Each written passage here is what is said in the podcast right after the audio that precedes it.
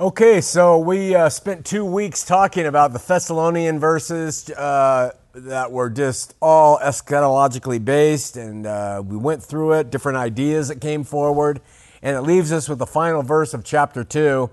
Paul says now, But we are bound to give thanks always to God uh, for you, brethren, beloved of the Lord because God has from the beginning chosen you to salvation through sanctification of the Spirit and belief in the truth. And that wraps up the chapter, and we go verse by verse. So let's go back and let's read that verse again because it is a good one. And we are bound, Paul says, to give thanks always to God for you, brethren, beloved of the Lord. So we know who he's talking to there. He's talking to the saints there at Thessalonica. He's talking and he's thanking, giving, giving God thanks for them, beloved brethren of the Lord. So he's talking to those believers, right? And um, what does he say? Why is why did he why does Paul give thanks to God for them? Because, he adds, and here's our line for today God has from the beginning chosen you to salvation through sanctification of the Spirit and the belief of the truth. Thank you. That was the Holy Spirit, just ran out the door. we come to a line that ought to be addressed contextually because if we don't address it contextually, we may make the assumption uh, from the beginning that God elects all, uh, meaning only some, and uh, to salvation, and therefore. So. That was my time to lip sync. He elects all, meaning some, and uh, therefore he does not elect others, which is part of the unfortunate doctrine of Reformed theology. And uh, just really quickly, we're not going to spend too much time on Reformed theology, but their, their doctrine is God elects some to salvation, and he doesn't elect the rest to salvation. Therefore, because God does the electing, the rest burn forever in eternal hell. That is Calvinistic Reformed theology. That's what it is, right? And you can't blame it to exist if you just read that passage and you think that that passage is just talking to everybody everywhere all the time. That God has from the beginning chosen you to salvation. You take that and you've got the doctrine, right? So when we read scripture, we always have to remember that the audience who's being to, spoken to, who it was originally written to, it's almost the same thing. We have to remember other points of content like purpose for writing it, setting, who the author is, the subject surrounding the passage at hand. Hear this loud and clear, all right? A single passage does not a doctrine make. A single passage does not a doctrine make. And that was like Joseph Smith's big deal. He was able to pull these certain passages out and he built an entire superstructure of theology on them. So you can't do that. If you do, you're going to wind up with some really wonky uh, uh, theologies and beliefs.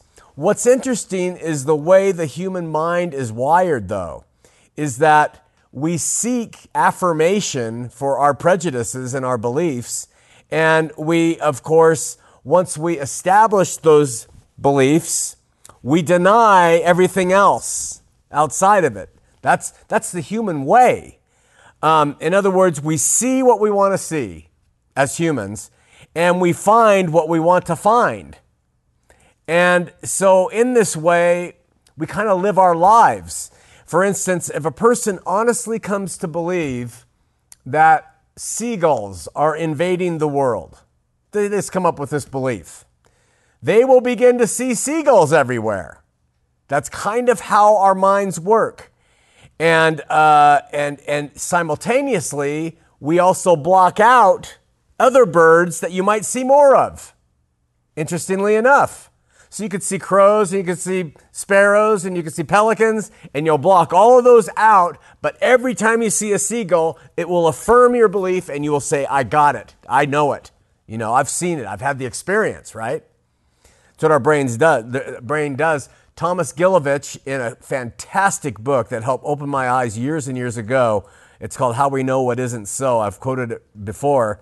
He says that um, we do that in his, in his studies, we do it to give us um, certainty and comfort and to get rid of conflicting factors that uh, make our life complex. And so, if our brains were constantly having to reassess all the information uh, from a, from a tabula rasa position, meaning a blank slate, uh, we couldn't handle it. So we build on what we've seen and learned, and we establish our beliefs and our prejudices and our ideas and everything else like that. So there is perhaps no better evidence of this occurring than in religious circles. That if that's why we have so many beliefs and, and so many contrary statements and doctrines and, and assertions that, that people say. I know this is true. I've, I've seen the signs. I've have the facts. I've read the scripture. And, and, and so a Calvinist, when they read that scripture, they'll say, again, Calvinism, Calvinism is proven true. I'm a five point Calvinist. Knowing this about ourselves is really important as you try to assess situations and information as objectively as possible, uh, which is really difficult to do for us. Uh, perhaps it's even impossible without God and the Spirit moving you to see and me to see. So, and this is why looking to the Spirit and the Word together and the whole context of the Word to understand a subject is so vitally important when establishing what we would call spiritual truths. And with Scripture, we test our interpretations through the things I just mentioned context and author and time and all the other stuff, as well as against the rest of the Bible. The Bible has to be taken uh, Genesis to Revelation, and the whole, the, everything it says about a subject has to be taken in for you to establish a belief on the subject itself. And hopefully it is established by the Spirit. So let me tell you a, a, a truism about Scripture. Scripture cannot contradict itself. All right? Now, that's the first thing I would say. Scripture cannot contradict itself. So, if you come to some passages of Scripture that contradict themselves, then it's either a contradiction because of tradition, it's a contradiction because of translation. They're there. They are definitely there. Uh, the translation has produced the contradiction. Uh, the manuscript source that you're considering, and or your overall understanding of the context of Scripture itself. Something is lacking from probably those areas and more as to why you see a contradiction. Now, remember, in the Bible that we have today, you can have a contradiction. But from the original manuscripts, there would be no contradiction. There's no way. I don't believe that at all. So that's when, when people say the Bible is inerrant and that it's infallible, they are talking, folks, always scholars are talking about the original manuscripts, which we don't have. Okay? So when you find two sets of scripture that are in contradiction with each other, it's either because of translation, manuscript source, where it came from, uh, or your understanding of what the two passages are really saying. So if you find a passage uh, that says Jesus is Lord, and you find a passage which you won't that says Jesus is not Lord, um, you have to say, all right, why am I reading these two passages and, and going through that? As we've gone through and we're creating this test, New Testament, I'm taking these passages that come up that have a, an apparent contradiction in them and I'm setting them aside in a category. And I've got a list about this long right now. Really interesting how there are passages that have apparent contradictions, but a lot of it can be solved through context and a lot of it can be solved through Greek. When you go to the Greek, you find the words that are being used are different in the apparent English contradictions, and it provides you with some understanding. You also can do homework and find the manuscript evidence is different, giving you evidence as to why there's a difference. So when people say the Bible, Bible's full of contradictions, that's really not true. Uh, and the original manuscripts, I would suggest, have no contradictions. And, you know, but that's an argument of, uh, for another time. So, when you go and you take scripture and you want a sound hermeneutic, is what they call a sound understanding of the scripture, you go through these processes. All right. So here we're presented with a passage that clearly states, can't get around this, something that's ref- that supports Reformed theology or Calvin Calvinism, and that God elects people to salvation. That is there. It's right there. And therefore, the Calvinists assert that what they say is true, right? So let's read it again. Listen to what it says. But we are bound to give thanks always to God for you, beloved brethren of the Lord, because God has from the beginning, that's foundation of the world, from the beginning, chosen you to salvation through sanctification of the Spirit and the belief of truth. Is there any way to get around this statement and this passage and the clarity of it? I don't think so. No. Uh, Paul is really plain. I've checked the Greek, I looked at everything. They are giving thanks to those brethren in the Lord because God had chosen them from the beginning to salvation. That's what it says. So you have to say the scripture does teach election. Got to say that, right? In the face of that, we have to move forward. Does the passage prove, for instance, five point Calvinism and its definition of election? Does it say that God rejects the rest? Does it ever say that? Does it say, and, and, and who is the audience here? And was the passage written to all believers everywhere? And what was the Greek? this is the interruption show.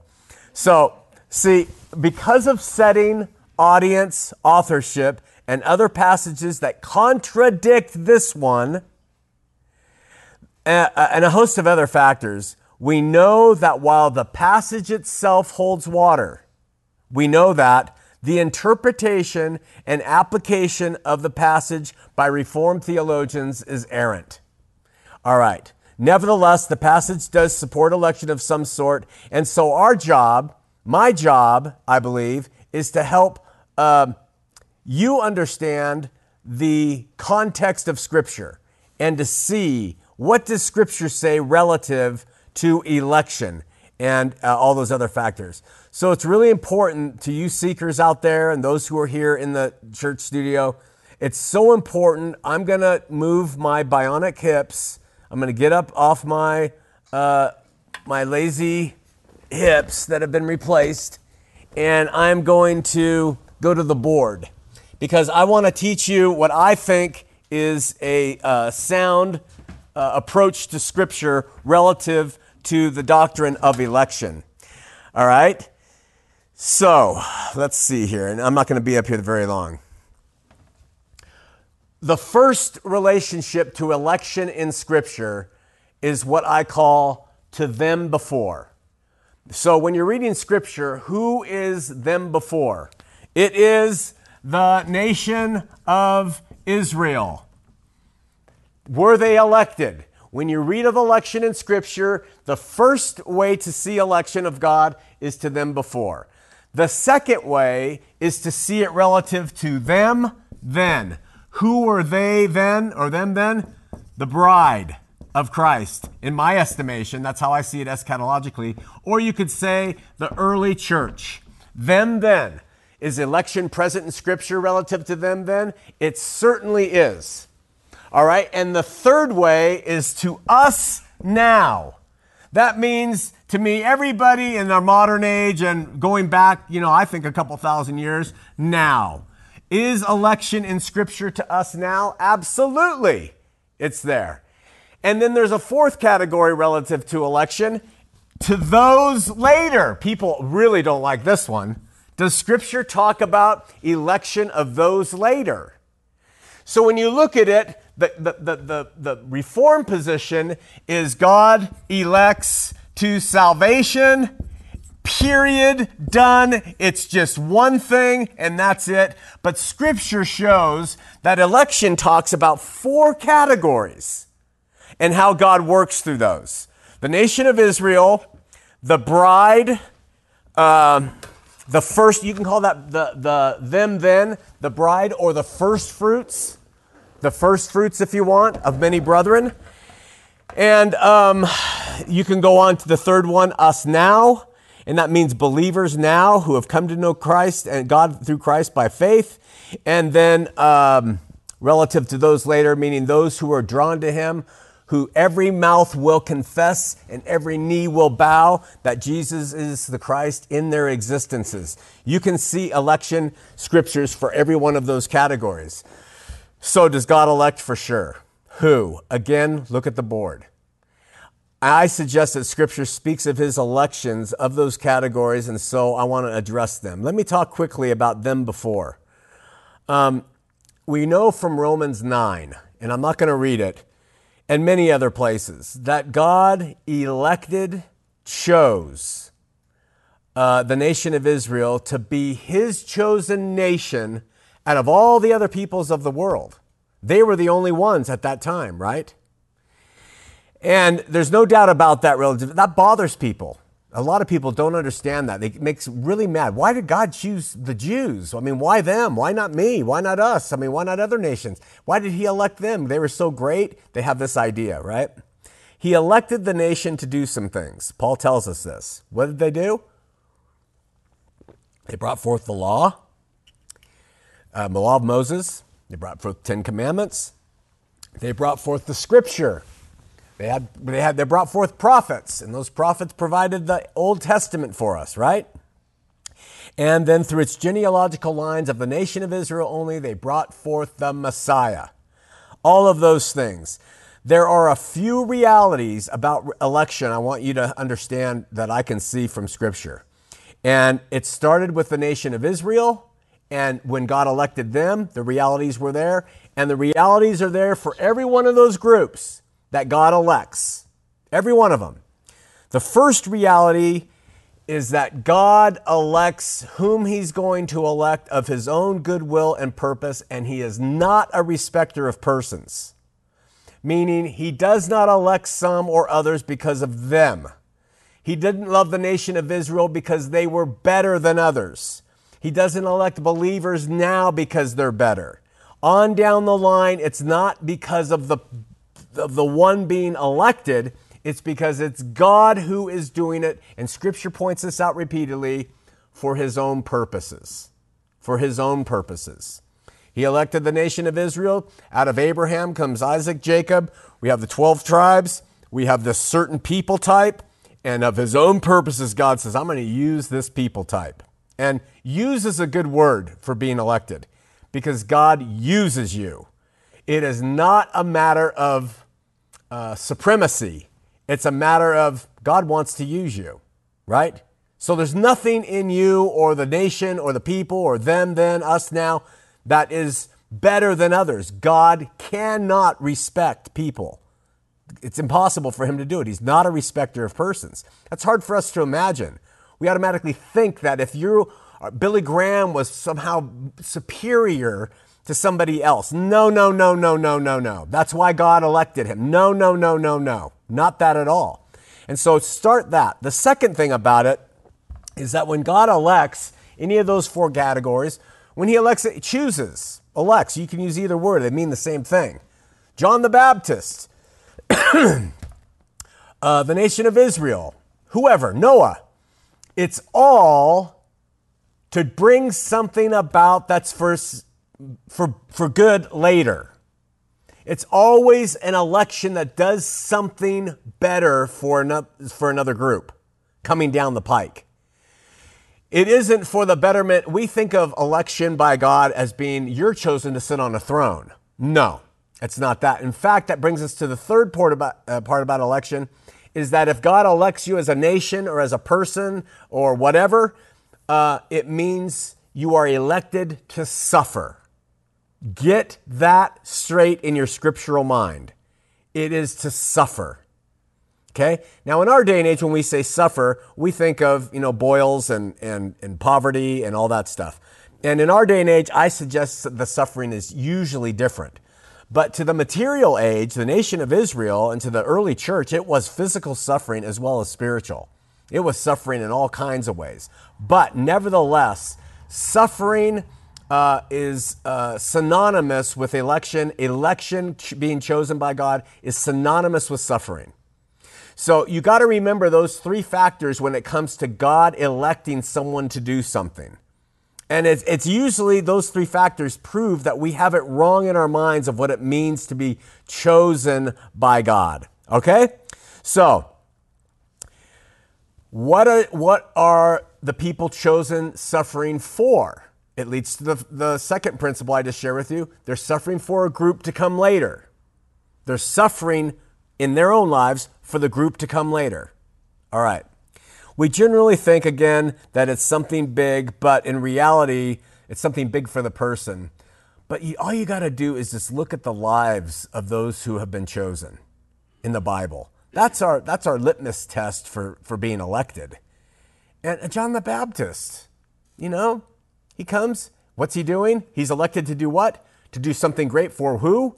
The Jews after and Jesus, who is going to come after him. And what happens to him? He gets his head cut off and put in prison. Jesus, called, chosen, elected, all that you want to say, or if you don't want to say it about him, fine. You can. I think you can. His was pure suffering for who? The world. The apostles, suffering. Elected, called out, chosen, suffered, right? Were the apostles uh, called because of their own greatness? Look at Peter, a fisherman who was constantly getting in trouble with the Lord, not of his own. So remember that stuff when you read passages about election in Scripture. And then remember though that the election, you have to really kind of decipher and parse the verse out to see are we talking about election of just a small group of people or is it one of these areas? All right. So, I'm of the opinion that the last group, those later that it talks about, even they will suffer. How? I think that in this life they haven't come to faith. I think that the, the open the gates to the kingdom are open 24/7, day and night as it says in Revelation, and I think that they are of the dark. And I think they ha- to come into the light is an insufferable uh, position after this life. I don't mean terror. I mean I don't think it's incomprehensible, but I think that there is always when God calls and elects, it's going to include some discomfort on the person or persons called. So let's uh, move forward. Them before, the nation of Israel, elected by God, chosen to do what they did, and they suffered all the way through for doing it. Go to the next group, them then. That is the New Testament period, them then, who these letters are written to. When we read those letters, most often, Paul and, and Peter and everybody are writing to them then. And if you if you mistake that and you think that Paul in his letter says, "Hey, and this is to the believers at Thessalonica and to Sean McCraney in 2020," if you think you can do that in the scripture, you're wrong. You can't do that. There's no passage that says you can do that. We trust that the Bible, the living word, has application in our life. I absolutely trust that. That's why we teach it. but you can't say that each single line was written to you. Because when you do that, you miss so much. That's another thing that we have in this co- compilation in the New Testament. I have a b- box of scriptures that could not possibly be saying it to anybody today. And yet we say, no, every word is to us. There's not a passage that says that, folks, but there's a dozen passages that say this is just to them. In fact, in our afternoon milk uh, meat session, we're reading First Timothy. What was that a letter to? That was Paul writing to who? Timothy. Where? Over the church of Ephesus. Is it written to us today? Never did Paul seem to believe that his words were going to be used later. Never. Do they have application? Sure, by the Spirit. So I'm just saying, the people living in Jesus' age and his apostles, and they were primarily Jews who came out of Judaism. Yes, there were Gentiles too, because the Old Testament says the Gentiles will benefit from this gospel. So we know that the Gentiles had to come in. And they came out under the law, from under the law, and they were persecuted like mad for doing this, right? And so the Messiah had come to them then. He said, I have come to my own. And, and, and, and, and, uh, and then he chooses 12 apostles and, and they go out and they're trying to get those Jews to believe on him before the day of the Lord. Believe on him before it comes. And they all suffer.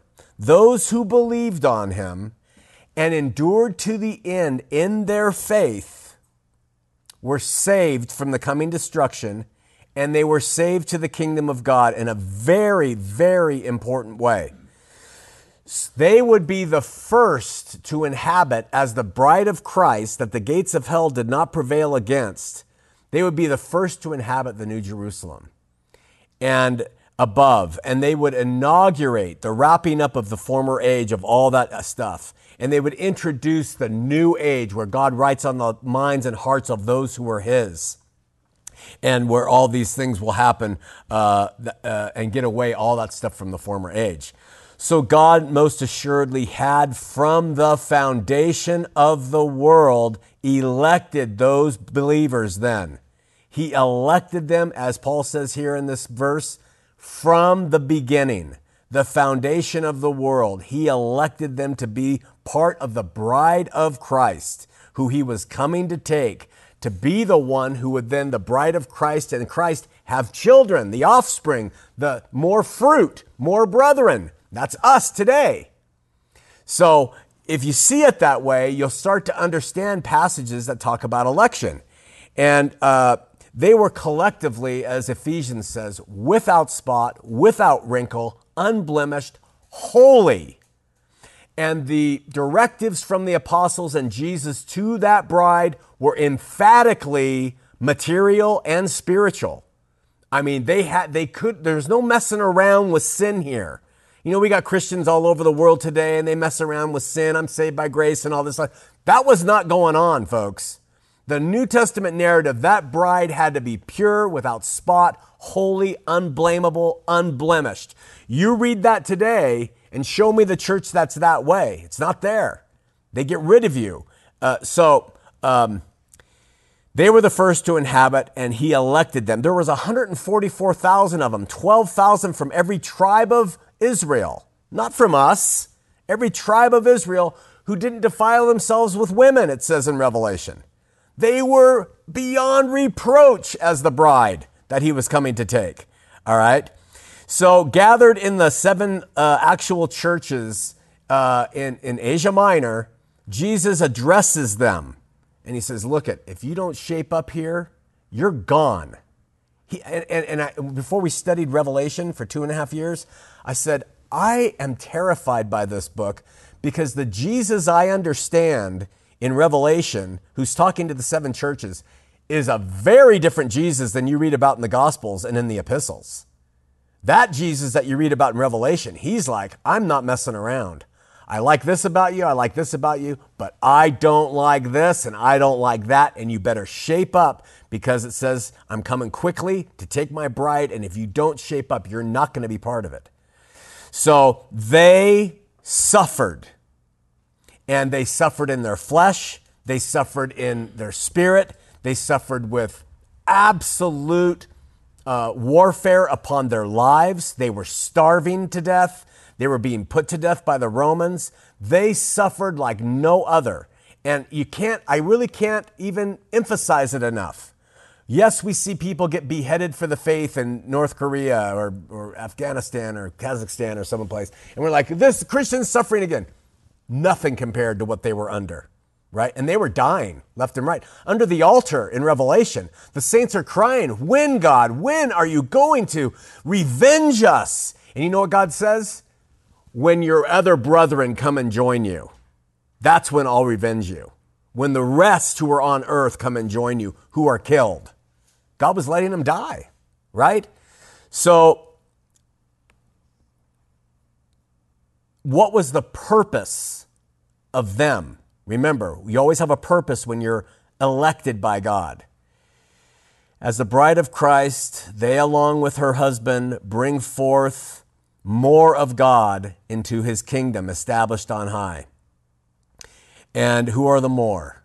All, you and me, because of what they did, fulfilling prophecy, Christ taking his elect because of what they did in establishing it. Um, all are now invited to come by faith. And all who receive the invitation to love God and to love others more than their own lives are part of that, who say Christ is Lord and who die to self. They are the next group of elect. There are therefore passages of Scripture that speak to the election of us now. And you have to parse them. You have to decide is this passage talking to them before, them then, to us now, to all of it? And some, some passages cover all of it. Or is it talking about those later? And um, those who have joined the heavenly kingdom by grace through faith, does God call all now? I think he calls all. Do all receive? Absolutely not. Does God know who his elect are in the world? Of course he does. God knows everything. He's not surprised. He knew. And but his knowing, this is important, doesn't determine our reception. And this is hard for people to get. If he knew that you would receive him by faith, then the reform mind says he created you to be the type that would receive him. And therefore, he is a sovereign God, electing some and disposing the rest. I completely renounce that. I preach a two way street because scripture supports it. And, and we can readily see that um, if we take all the mitigating passages that offset election uh, uh into account, you can see there is a two way street going on. If you focus just on the ones that justify your pet belief, you'll see what you want to see. But if you open yourself up and say, let me understand the word uh, completely, you'll see passages that support election. You'll be able to see pretty much which one they assign to. And you're also to see passages that support your response and your ability to choose. See, I believe God created us all with an ability to choose. And He knew who would choose, but they are choosing. So his foreknowledge does not mean they have to. You get it? There are either even people in scripture, supported by scripture, who choose and later fall away from extenuating circumstances. So God even allows that. So the idea of a sovereign election that comes from Calvinism, I would uh, continue to reject based on Scripture alone. So yes, He knows who will choose and receive His call, and in that sense, those who are His are His are the elect. They are the ones who uh, are chosen because of their faith. But I don't see this in a predestinational sense. I simply see it as He knew who would choose, elect to choose Him through faith and who would not. And for those who would not, he knows what he's doing with them too. So people say he created us, therefore he's the founder of our choices, and we uh, therefore cannot resist those choices. I reject that completely based off scripture. So, and what does our election mean? Because I said, you know, election always includes the fact that you're not special. God, it's God's purposes that he elects you and two, that it's going to include a benefit for someone in the future, and also that it will include suffering. So, to whom does our election, if you're a believer, benefit? And uh, the same realities for everyone that has been elected before, the same realities.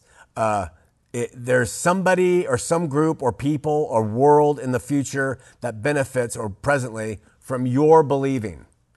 Uh, and I'm going to tell you a couple of those. Scripture says that believers are salt and light. That's how it describes you. You know what those are, don't you? They're preservatives. Both salt and light remove mold and corruption. So, believers are preserving the world from corruption. You are its preservative. You're keeping the carnality of this world, the meat. They used to pack meat in salt to keep it from going bad. And you are salt and light. Light burns away it. That's what we are in this world. So to believe now and follow Christ is benefiting people and they don't even know it. That the right to march and the right to do all these things is possible, in my estimation, because of Christ and those who believe on him. So it's a very important role that we, you play as a believer. Um, I, I, I, think that uh, corruption weakens the earth, and then without a believer on the face of this earth, this world will go absolutely black, totally corrupt, totally ugly, totally polluted, no light at all. Okay, so uh, we serve to bring others to the faith, which then increases the preservation of the salt and the light the spiritual light that we're talking about, and uh, gives more hope in the world. And then finally, we're increasing the power of God in the darkness. That when a human being with free will chooses to say, I trust in a living God and I place my faith on Him, He is empowered. That's the, that's the magnificent thing about that you bring His power by you choosing to be a believer versus anybody can reject him, but you are actually contributing to the betterment of the world and the body and, and God Himself by choosing to love Him and serve Him and others ahead of your own person.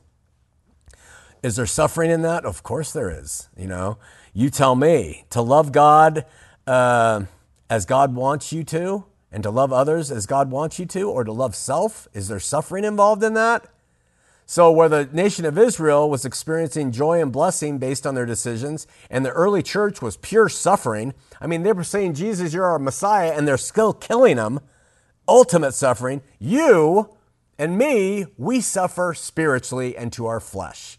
We die to our will, and it's painful, and no one wants to do that. So, again, we go through the auspices of being without wrinkle, without spot, being holy as the early bride was but it's individual and it's God working with you and you deciding. I have a friend who uh, sent me a text yesterday, two days ago, and I know him pretty well. He's a pretty carnal human being. He loves the Lord, but his flesh really reigns, and he's had some issues with, with women and alcohol and stuff. And he just told me he's he's a little bit older, and he told me that a woman is sending nude pictures of herself to him and then he sent me the email, uh, the text he sent to the girl. And, uh, and I have never gotten on his case in all the years I've known him. I've, uh, you know, I've never said, you got to stop this and you got to do that and just let him be who he is. And he sent an email to me and he said, you know, you know, thank you for the uh, pictures.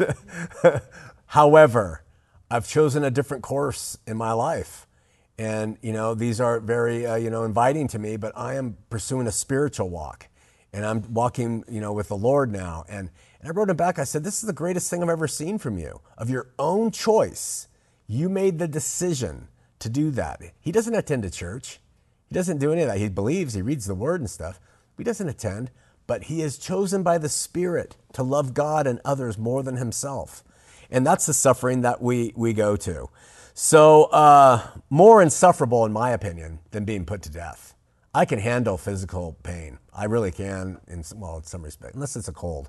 But uh, uh, physical pain, you know, that's okay. But man, when it comes to the spiritual dying to self, that is insufferable. So we have God electing the nation of Israel and all of her prophets. We have him electing John the Baptist to bring forth Messiah, who is also elected. We have the apostles who Jesus elected. God gave them to him. We have the bride of Christ who was elected to suffer and to be holy and without spot. And then we have the offspring of Christ and her bride along with as long as this earth stands, right? Finally, we have the last category, those later. Now, most Christians discount that. No, there's no those later. Now they say uh, you live today, tomorrow's the judgment, right? T- today you're alive, tomorrow the judgment. That may be true. That, I mean, that's scripture. But does God say that's it? He doesn't. He just says you'll be judged, all right?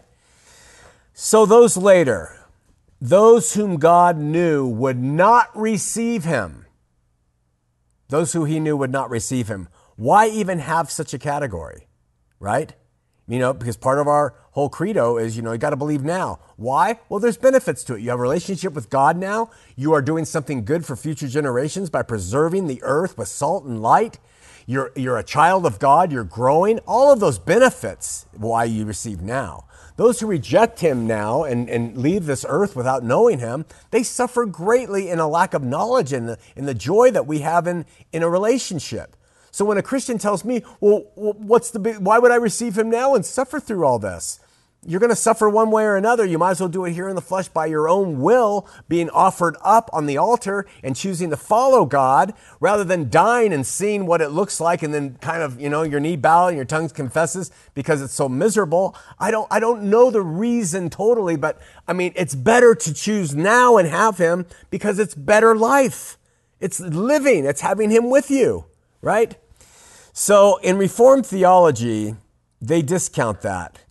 And why even have this category? Scripture says, and I think we read it here God will not have any perish, but all will come to repentance. When it says will not, will not, that's God's imperative will.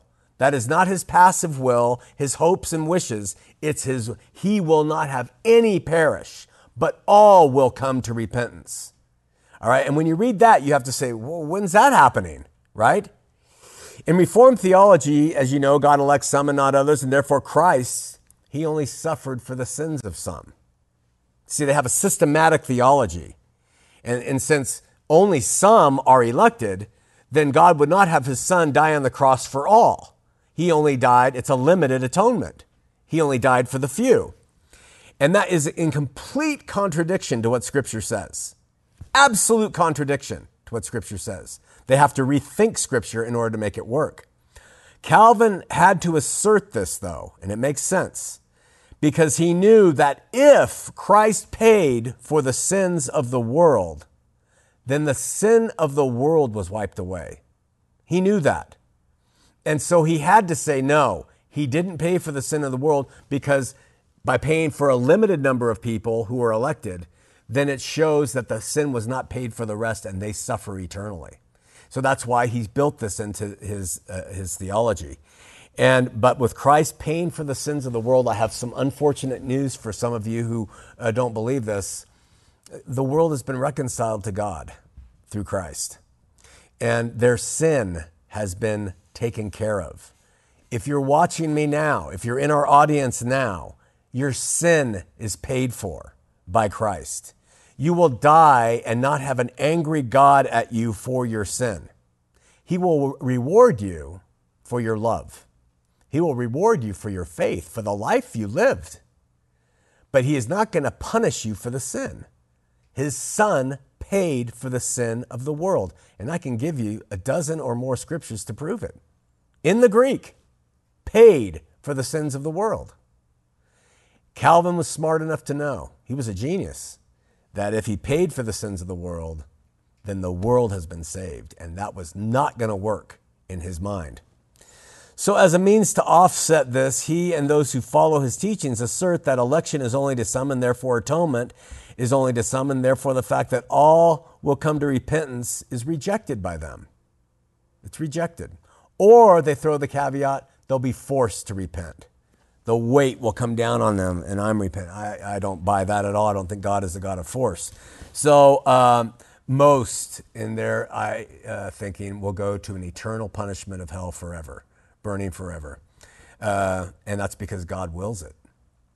So, in the presence of all Scripture, including the fact that every knee will bow and every tongue confess, and that all will come to repentance and none will perish. That word's apulamai, and it means apulamahi, and it means wiped out. None uh, we cannot ignore the fact that there's a plan for those later. It's in place in the good news. Is it even close to the plan God has for his body today who believe on him? I don't think so. Not even close. Is it close to the plan God had for the bride? Not even close. But there's a plan, and that's the good news. So when I talk to somebody who wants to know what Christianity believes, it's Jesus Christ came, lived, died, resurrected, and he died for your sin, your sin. I'm not a believer, though. He died for you anyway. It's the goodness of God that leads to repentance. And He did that for you. And that opens their heart up to the fact of what God has done for them, right? And His goodness causes them to change and repent. But if I was to meet somebody and say, What's your faith about? And it's, Well, it's about Jesus coming and dying for the sins of those who believe on Him. And you better believe on Him, or God is going to cast you into hell. And then once you believe on Him, you better do what He says, or He's going to punish you. That's a very different good news to me. And Scripture, that's the most important thing. Doesn't care. I don't care what I believe. Scripture does not support this. And I know we can argue, well, they say it does and they say it doesn't. It does not contextually support this. God, through Christ, has had the victory over sin and death by and through his calling and electing the nation of Israel first, then his son, and all those with him, then the apostles, the bride of Christ, sons and daughters thereafter, and ultimately all who he will have, all will come to repentance because of that.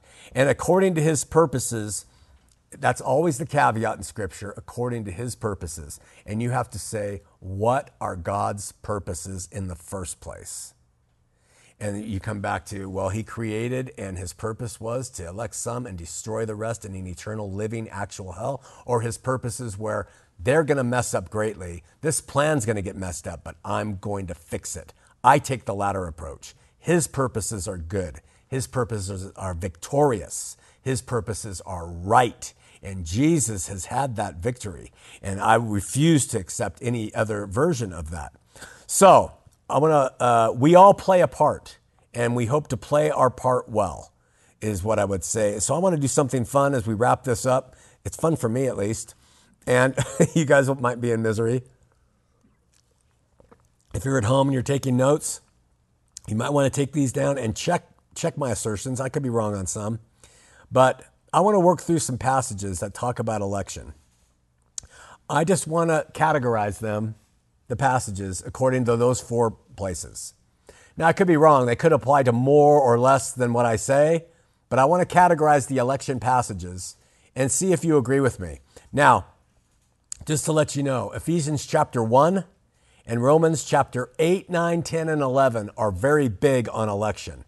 You have to do your own homework and read those uh, chapters yourself. I'm not going to read all those chapters because they, there's a preponderance of evidence about election in those. But I will refer to a few of those passages in them and talk about them. So let's just work through it. John, Jesus says in John 15, 16, You did not choose me, but I chose you and appointed you that you should go and bear fruit and that your fruit should abide, so that whenever you ask the Father in my name, he will give it to you. Okay, we read that as supporting, yep, he didn't. How many times have you heard Christians say, You didn't choose me, I chose you, right? He didn't, you know, and, and Calvinists cite that. Bottom line, he's talking to his apostles, guys. That's who he's talking to. And so it was to them then, specifically to his apostles. Ephesians 1 4 5, and as I said, Ephesians is big, but I just want to read this one.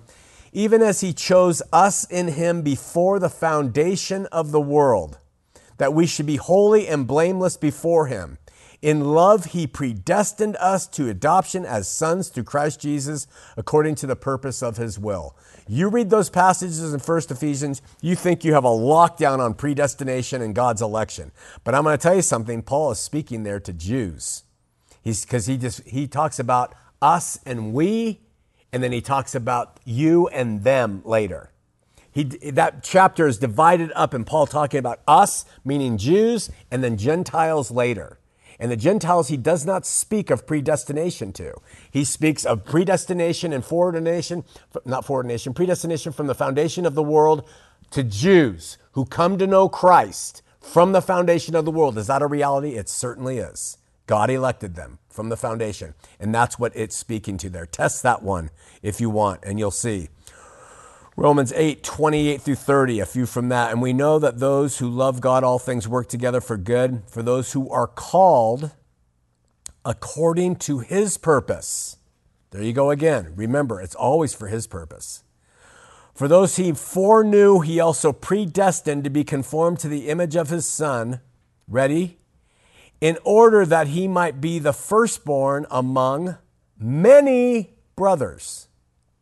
Many brothers right? And those whom he predestined, he called. To those whom he also justified, to those he justified, he also glorified. I think it's to them then. I think it's to us now. I think in the end, it was probably also the nation of Israel. I'm not sure it would apply to uh, those later, but I certainly believe it uh, belongs to the first three categories. Second Thessalonians 2:13.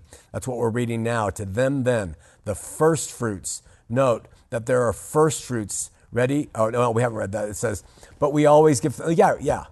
He says, chose you as the first fruits to be saved. So there are first fruits that when, when you talk about first fruits, it's the, the, the best of the crop, but there's always more. Always, right? So if we're the first fruits among many brethren, there's always going to be more. And so I would say to them then, and then perhaps us, Acts 13 48, and when the Gentiles heard this, they began rejoicing and glorifying the word of the Lord as many as were appointed to eternal life believed. To them, then, the Gentiles it's talking about there in Acts 13, as many of the Gentiles who were appointed to eternal life believed. They were appointed to be part of the bride. They believed. Were they elected? They were. Were the others not? They don't seem to be. But it was to them then, definitely. You can't take that and, and, and assign it to yourself because it wasn't even written to us or describing us. 2 Timothy 1 9, who saved us and called us to a holy calling, not because of our works, but because of his own purpose and grace, which he gave us in Christ Jesus before the ages began. Does that describe election? It does. Does it say that it was based on his grace and purposes alone? It does. Does it say it was before the ages, before the beginning, before the foundation of the world? It does. Who was he talking to? Them then, meaning the bride. They were called and elected specifically to do and be what they were, which meant the most intense sorrow, well above what the Jews uh, have ever experienced before or after uh, in their history. Revelation 13 8. And all who dwell on the earth will worship it, everyone whose name has not been written before the foundation of the world in the book of life of the Lamb who was slain. That is clearly, because of eschatology, describing them then. The bride who would not take the name of the beast, who would not be part of all that fallen uh, uh, world and Babylon and, and, and all of that. They refused. All, uh, they wouldn't worship that stuff. They were um, the ones that that scripture is speaking to because their names were written. So we take that today and we think it's everybody on earth has had, who is his, who's been elected, has been written, and nobody whose name is, if your name is not in that, you weren't elected. I don't believe that's right contextually. I think what it's saying is speaking to that group then. John 6 37. All that the Father gives me, Jesus says, will come to me, and whoever comes to me, I will never cast out. We apply that to ourselves today. Bottom line, he's talking to the first fruit bride there. I mean, that's what he says. In fact, he's talking at a time when there's not even Gentiles who are receiving the gospel. And, and here's another reason, and this gets a little heavy, but I'll just explain it to you quickly why I believe that he's talking about them then and not us. I don't believe the Father is giving the Son those uh, people who will believe on him anymore. I believe there's a Lord God Almighty sitting on the one throne, and that is God. And I believe the Lord God Almighty is one God, and it's the Father, Son, the Holy Spirit. It's God. And the Father is no longer in the act of giving anymore because victory has been had. That's my assessment. You can differ with it, but I, I don't see the Father giving Jesus any more those who will come to him. I think he was specifically talking about the bride then and who was going to be his uh, in that kingdom. Romans 9 16 so then it depends not on human will or exertion, but on God who has mercy. To them then, to us now, to those later, it was not to the nation of Israel. That was not to the first group, it was to the last three. John 6 44, no one can come to me unless the Father who sent me draws him, and I will raise him up at the last day. And uh, again, I think he's talking about them then because he says at the last day. And I think he's talking about the time when he'll come back to take his bride. Could he be talking about us now in the resurrection? Sure. Could he? It's possible. You could assign it to ourselves, but that's it. Mark 13 20. Listen to this one. If the Lord had not cut short the days, no human being would be saved. but for the sake of the elect, whom he chose, he shortened the days. Can't apply that to yourself. Unless you want to apply it to yourself personally and your own death. But he's talking about, hey, God had to shorten the time of all the tribulation going on. Or he says, for this, there would be none, there would be none left. So for the elect's sake, he shortened the days. You know what that also tells us? The elect can be lost. The elect can be lost due to circumstance. Because God had to actually shorten the days of tribulation then, because if he didn't, for the elect's sake, none would be saved. So we know it was a specific group of people. 1 Peter 1 2, according to the foreknowledge of God the Father in the sanctification of the Spirit, for obedience to Jesus Christ and for sprinkling of his blood, may grace and peace be applied to uh, you. And I think that's to all everywhere. According to the foreknowledge of God the Father, all four categories. He's had it in hand. He's not a failure. He's not a failure God. He allows us our free will, but he triumphs in the end through his Son, the Spirit, and long suffering. Romans 8 29. For those whom he foreknew, he also predestined to be conformed to the image of his Son. If we stop right there, you can say, look at another thing on predestination, another thing on election, and you could be a Calvinist. Um, and it's to them then.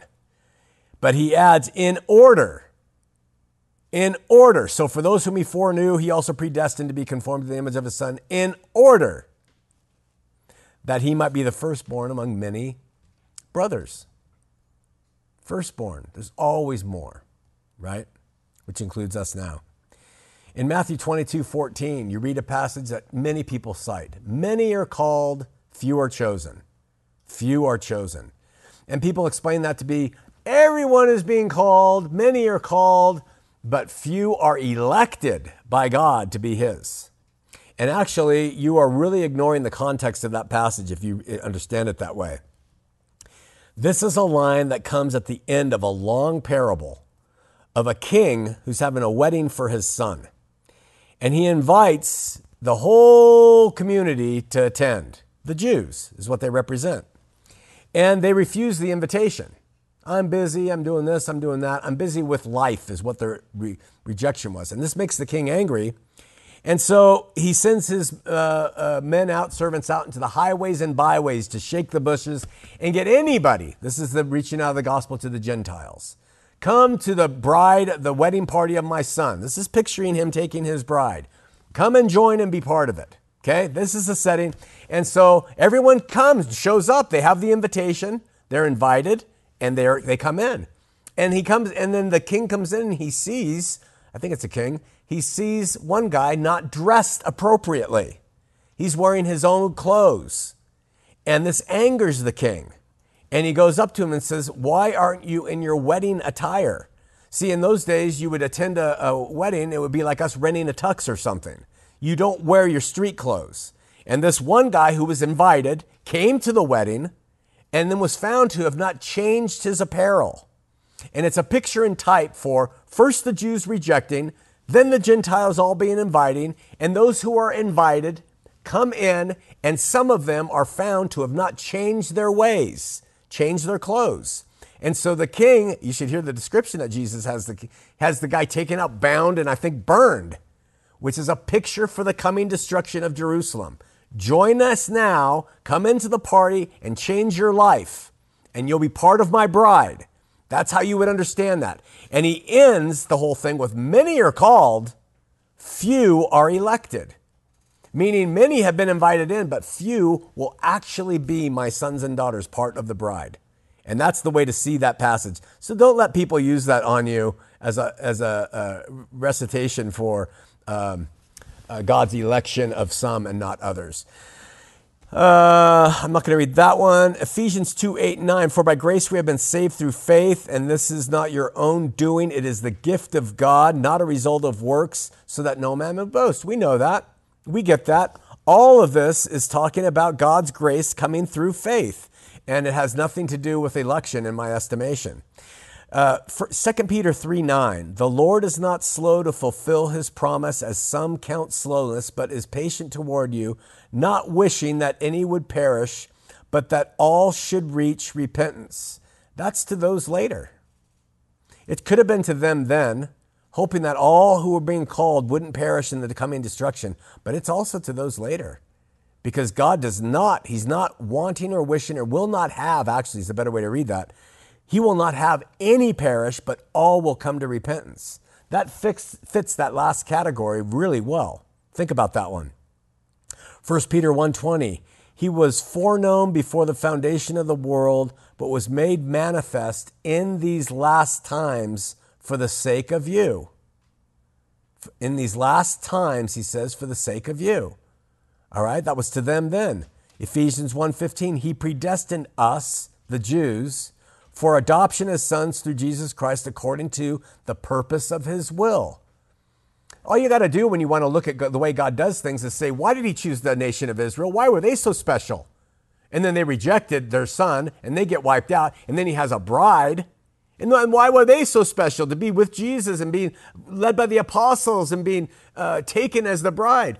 Well, there are more to come later. And then why are you so special who are being called today? Why, what's, what's so good about you, Christian, that you're the salt and light of the earth? Well, then he'll reach to those later. That's how God works. You can see it, right? We want to do, he'll work there. He stopped working here. Or he stopped working there. And no, he's going to stop there. That's not what scripture says. Romans 8:33 Who shall bring any charge against God's elect? It is God who justifies every one of those categories, every one of them. And what that says is we don't bring a charge against other believers, uh, God's elect. You don't bring charges against them. God is the one who justifies them. Leave them alone. If they're His, they're His, right? So I think it applies to all four categories. And the intercessory prayer in John 17 9 I am praying for them. I am not praying for the world, but for those you have given me for they are yours. Jesus is on the earth. It's the intercessory prayer with his apostles. And he's saying, Father, you're going to give me some. You're going to give me some people who are mine. You're going to draw them to me. And I, I'm grateful for them. That's who I pray for. It was to them then. You know, is it still to us today? Perhaps still. Yeah.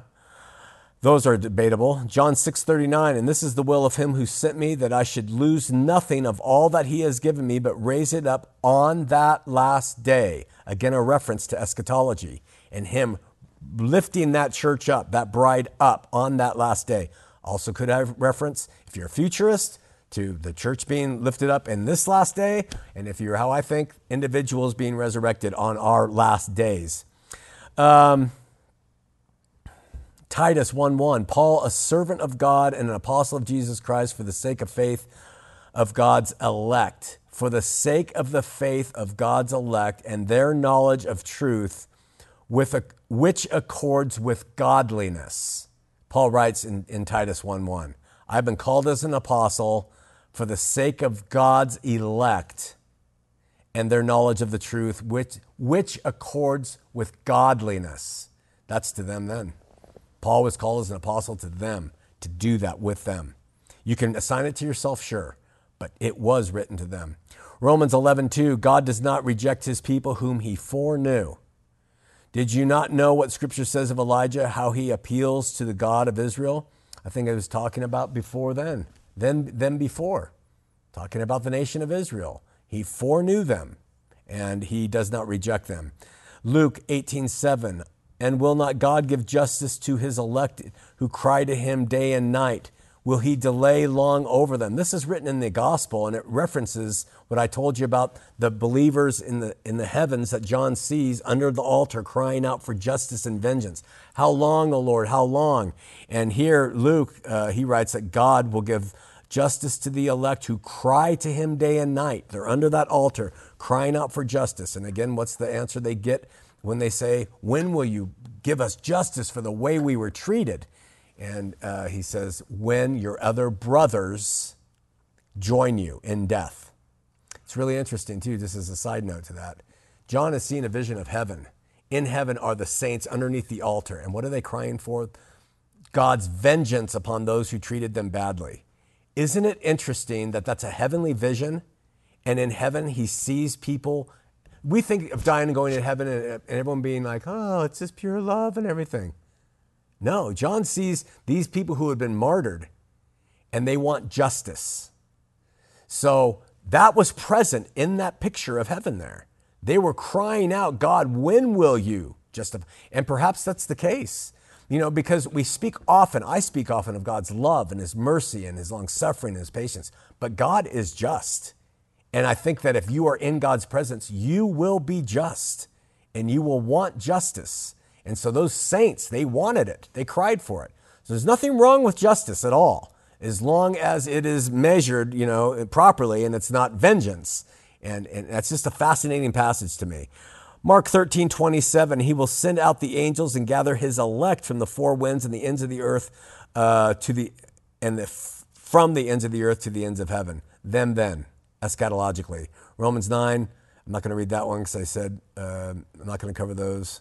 1 Peter 2, 9, but you are a chosen race, a royal priesthood, a holy nation, a people for his own possession that you may proclaim the excellencies of him who called you out of darkness into the marvelous light. Quite literally, them then. Quite literally, that bride who would inhabit the New Jerusalem as a royal priesthood. We can take it and assign it to ourselves as joining that. Even then, I'm not sure it's applicable. But it was certainly talking about them. He was writing to them and telling them, you're a royal, a chosen race, a royal priesthood, a holy nation, a people of his own possession. And, and if you take everything in harmony with that, it's really tough to read that and say, that's talking about all believers still today. It could, it could have application, but I'm not sure on that one. You have to think. Colossians 3:12 Put on them as God's chosen one, holy and beloved, compassionate hearts.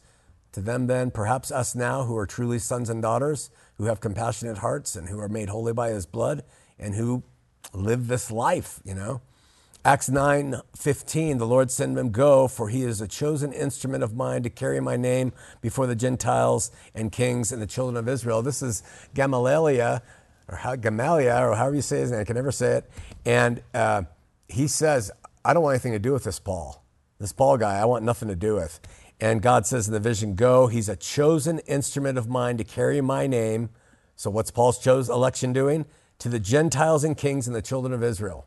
So, again, we see in his election, he was chosen to do something for others, and in his election, he was chosen to suffer. And he certainly did. 1 John 2 2. He is a propitiation for our sins. This is Jesus. And not for ours only, but also for the sins of the whole world. I don't know how Calvinism uh, can stand on a limited atonement, but he is, uh, 1 John 2 2, his propitiation is for the sins of the whole world. Done. Forget it. If he paid for the sins of, of unbelievers too, the sin's gone, folks. It's gone. Their lives and their free choices and the evil they do, that's not gone in terms of ramifications for their who they are as souls and what their future is. But the sin is gone. 1 Thessalonians 1 4, for we know, brothers, loved by God, that He has chosen you. To them, then, that's, uh, and frankly, all before and after. He's chosen everybody uh, according to His own purposes. And then John 6:65, this is why I told you that no one can come to me unless it is granted him by the Father. And again, I believe that that is done away with. And I think that all things have been put in Christ's hands completely. And there's no more granting of the Father to the Son, no more right hand uh, intercession. And all that I think is fulfilled as Revelation describes. And uh, Galatians 1 5. But when he had set me apart before I was born, and who called me by his grace, and that's Paul speaking of himself, talking about his election. In Romans 11:5, Paul points out that during the time of Baal, God selected 7,000 men to remain faithful. Uh, and then he adds there, so too at the present time, there is a remnant chosen by grace. There's always a remnant. There's always those who are coming next who are chosen by grace. I know I've given you a lot. I'm not going to give you, uh, I guess I got a little bit I guess I got a little bit zealous here. Um, I'm just going to read you some mitigating passages to wrap it up. Isaiah 55 1, when we talk about election, we talk about God pointing for his own purposes. Come, everyone who thirsts, come to the waters, and he who has no money, come, buy and eat. Come, buy wine without money with, and milk without money and without price. The invitation for you in the two lane highway to come. He elects, he draws, he calls, but there is always that two way, and that's these are the mitigating passages I have to read. Uh, Revelation 3:10, Jesus says, "Behold, I stand at the door and knock. I stand at the door and knock. If anyone hears my voice and opens the door." So he's elected certain groups, he's elected certain people, he's elected for his own purposes, but that does not mean all don't have the response to open the door, to respond on the two-way street. John 3:16 For God so loved the world he gave his only son that whoever believes on him should not perish but have eternal life. It's to all people. First 2 Peter 1:10 Therefore brothers be all the more diligent to make your calling and election sure. For if your patience these quali- if you are patient these qualities will never fail you. There's an implication there that I've, I've sort of touched on in this that you can be called, you can be elected and you can walk. So Peter tells them, therefore, make with all diligence your call and your election sure. And you do that by doing what you're doing right now. You're hearing the word taught and you're incorporating it into your lives by the Spirit and you're walking in faith. That's how it works. Chronicles 7:14 If my people who are called by my name humble themselves and pray and seek my face and turn from their wicked ways then I will hear from heaven and will forgive their sin and heal their land. Now that's an Old Testament passage but it shows the two-way street between God. I'm here but you've got to do these things. Humble yourself. You've got to do these things. Now we don't have to do them. We will do them as you let God work through you. That's that's the that's the caveat. Revelation 1 3. Blessed is the one who reads aloud the words of this prophecy, and blessed are those who hear and who keep what is written in it, for the time is near. It's all on them. I've given you, I've called, you've been taught, you've been elected, all of that's there. Now, blessed are those who hears the word of this prophecy, and blessed are those who hear and who keep what is written. The time is near.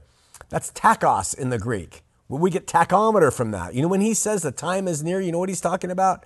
It's there. You can't apply that to ourselves today. Anyone who reads Revelation is lying to themselves if they don't if they look at the Greek and when he says seven times it's coming quickly, it's near, and they look at the Greek and the meaning of that, it was upon those seven churches. Everything within those books. 1 Timothy 2:14 He desires all people to be saved and to come to a knowledge of the truth.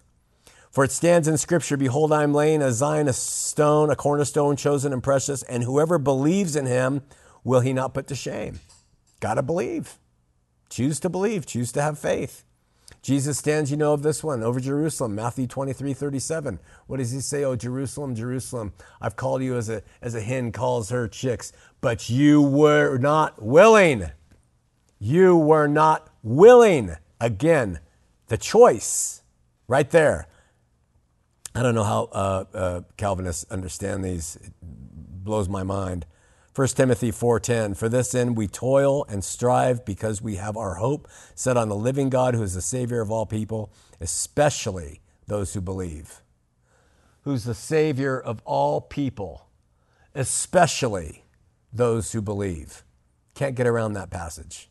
You want to discount those that last one on that board? Those later? You want to get rid of that? He's the Savior of all people, especially those who believe. Categories uh, two and three. Amazing. 1 John 3 12, uh, 12, 32. And when I am lifted up from the earth, I will draw all people to myself. So you talk about election, all. Acts 17:30, the times of ignorance God overlooked, but now he commands everybody everywhere to repent. Back in your hands. I've done the work, it's in your hands. Romans 10, 14, 17, almost done, guys. How then will they call on him who has not believed? And how will they believe on him of whom they have not heard? And how will they hear without some preaching? And how are they to preach unless they are sent? And as, as it is written, how beautiful are the feet of those who preach the good news, but they have not obeyed the gospel. For Isaiah says, Lord, who has believed and has heard from us? So faith comes from hearing, and hearing the word of Christ. Faith comes from hearing and hearing the word of Christ, and he ties it directly to the speaking and teaching of the word. They want to come up with this God elects people just like this. There's no free will. We have a reciprocity going on here. The hearing of the word, the choosing to believe, the desire and to be willing to follow God, with Him doing all He can. Yes, He elects for certain purposes, but everyone's getting the message. Isaiah 55, 8, 9.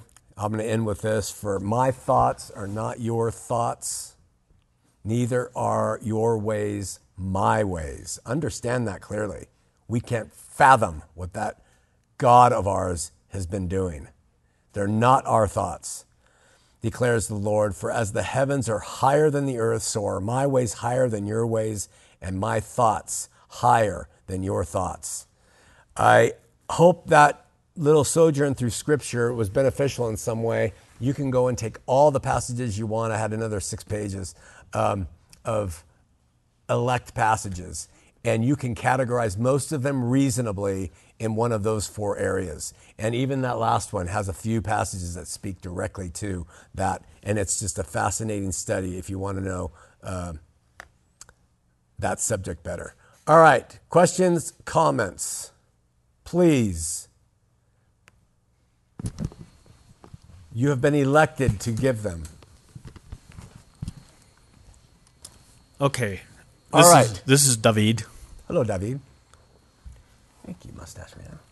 Uh, I find it interesting that the nation of Israel was chosen, but Gentiles in the in those days were included in that. Not the not the entire nation of Israel, because those in the nation that rejected were not the bride. Only those in the nation and people outside the nation. Yeah. Oh, so the nation was elected, but not all of them were believers, is what you're saying? Not all of them were.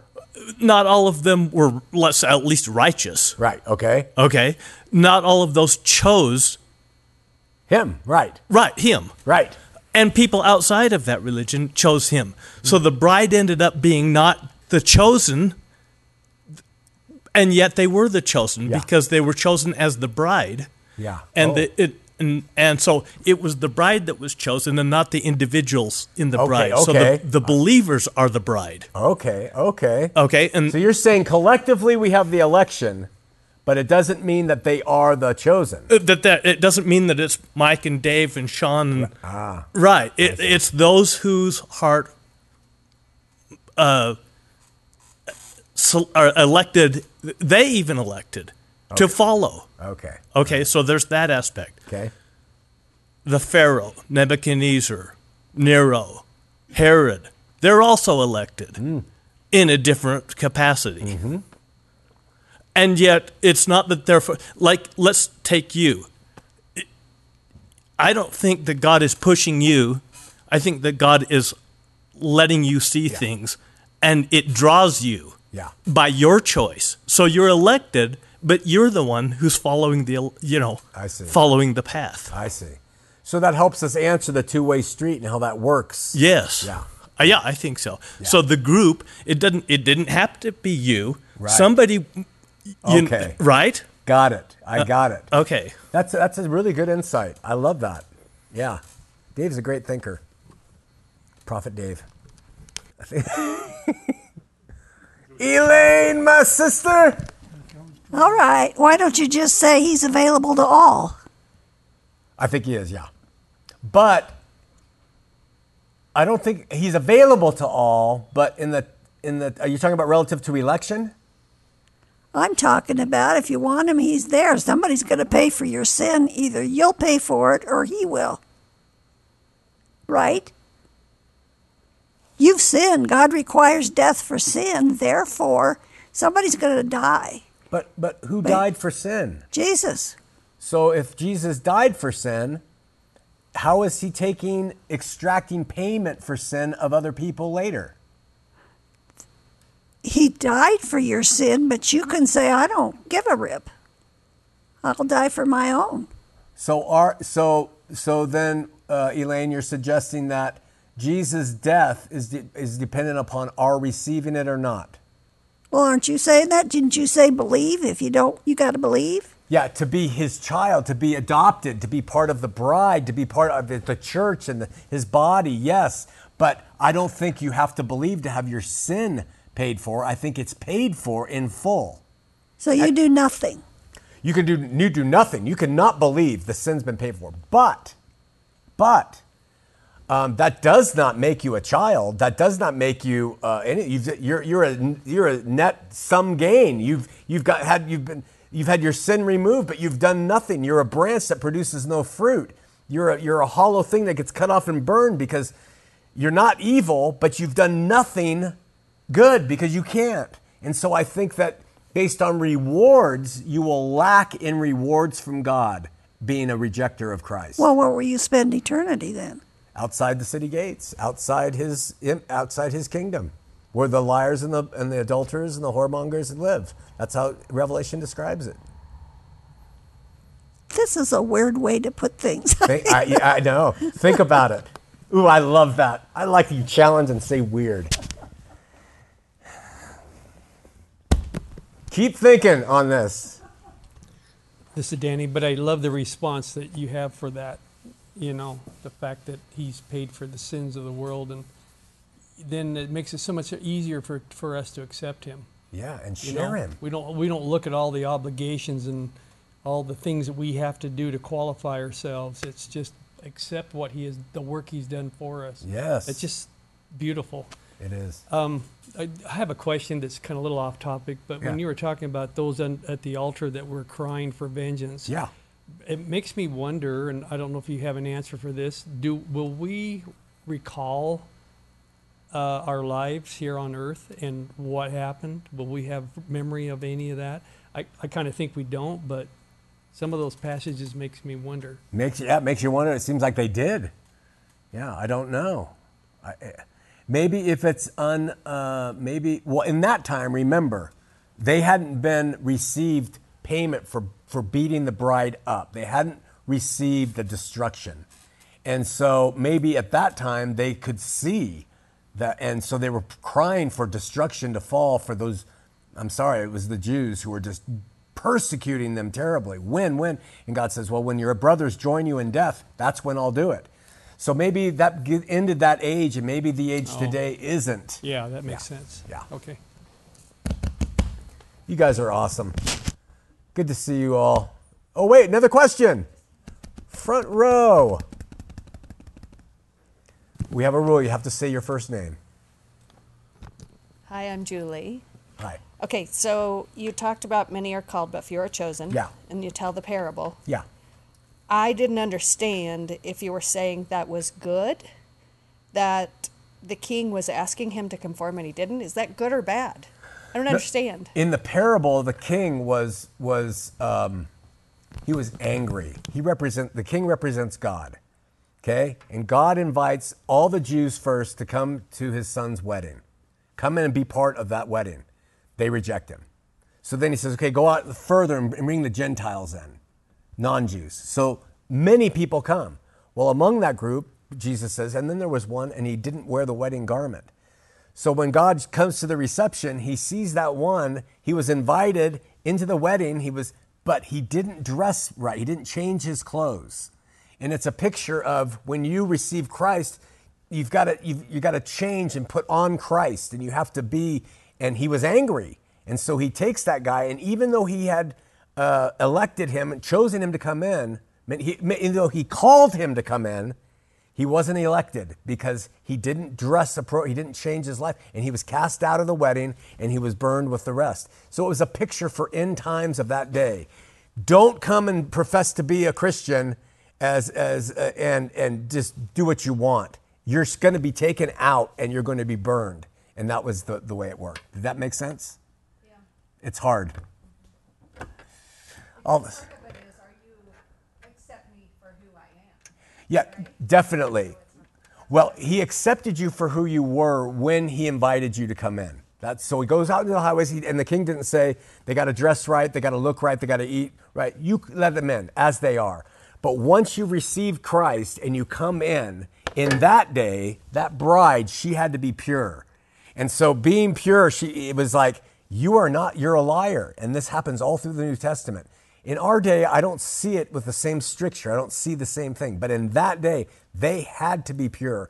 And that was a story to show. Don't come join us if you're not pure, if you're not willing to get rid of your former life and live like that. And that's pretty brutal. Elaine. No, no, no, no. I think that's saying the guy wasn't recognized by all the other guests That's not said.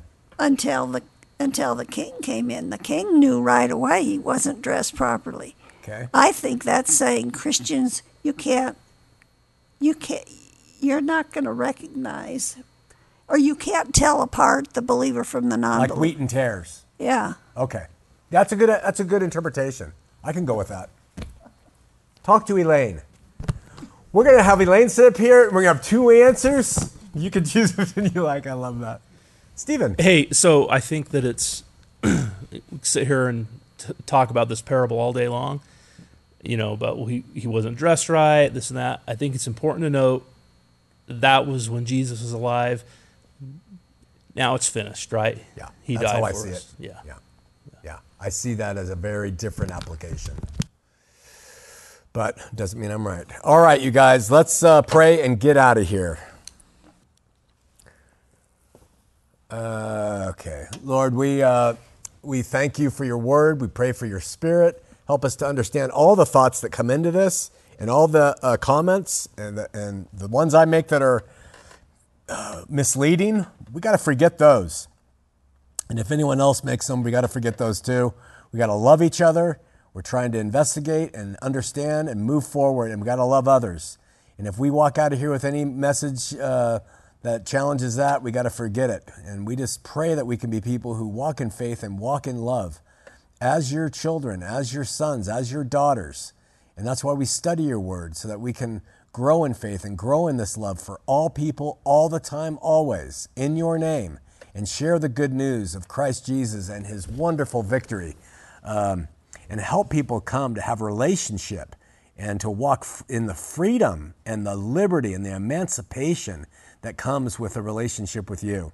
We pray for Hannah, Hannah Ann. Um, Hannah is a teenager and she's battling uh, suicidal thoughts and, and things that teenagers face and everyone face sometimes. And we just pray for Hannah and healing of mind and spirit. We pray for the uh, family and we pray that you'll bless them and give them wholeness and health and help them as they work their way through these troubling times. We pray for all people who are struggling. The suicide rates are on the up and up, and we are uh, just, we seem to be, be losing freedoms and, and liberty and, and, and community and fellowship. And there's a dark dearth over the human soul at this time, and it seems to be growing rapidly. And uh, we just pray that as salt and light, we can continue to abide in the vine that is you, and that we can um, move forward. And, and uh, we pray for our brother Ethan and his ministry at his high school, and pray that you'll bless him and help him with his mind and his strength and his encouragement and his light and love, and that he'll be able to continue to uh, shine and share with uh, the people he can meet, and that he grows in his ability to dialogue with other believers. Everybody else who's not on this list, Lord, we know they should be, but they're not. We just pray for them and lift them up and uh, pray for protection and guidance and seeing your hand in all things. In Jesus' name, amen.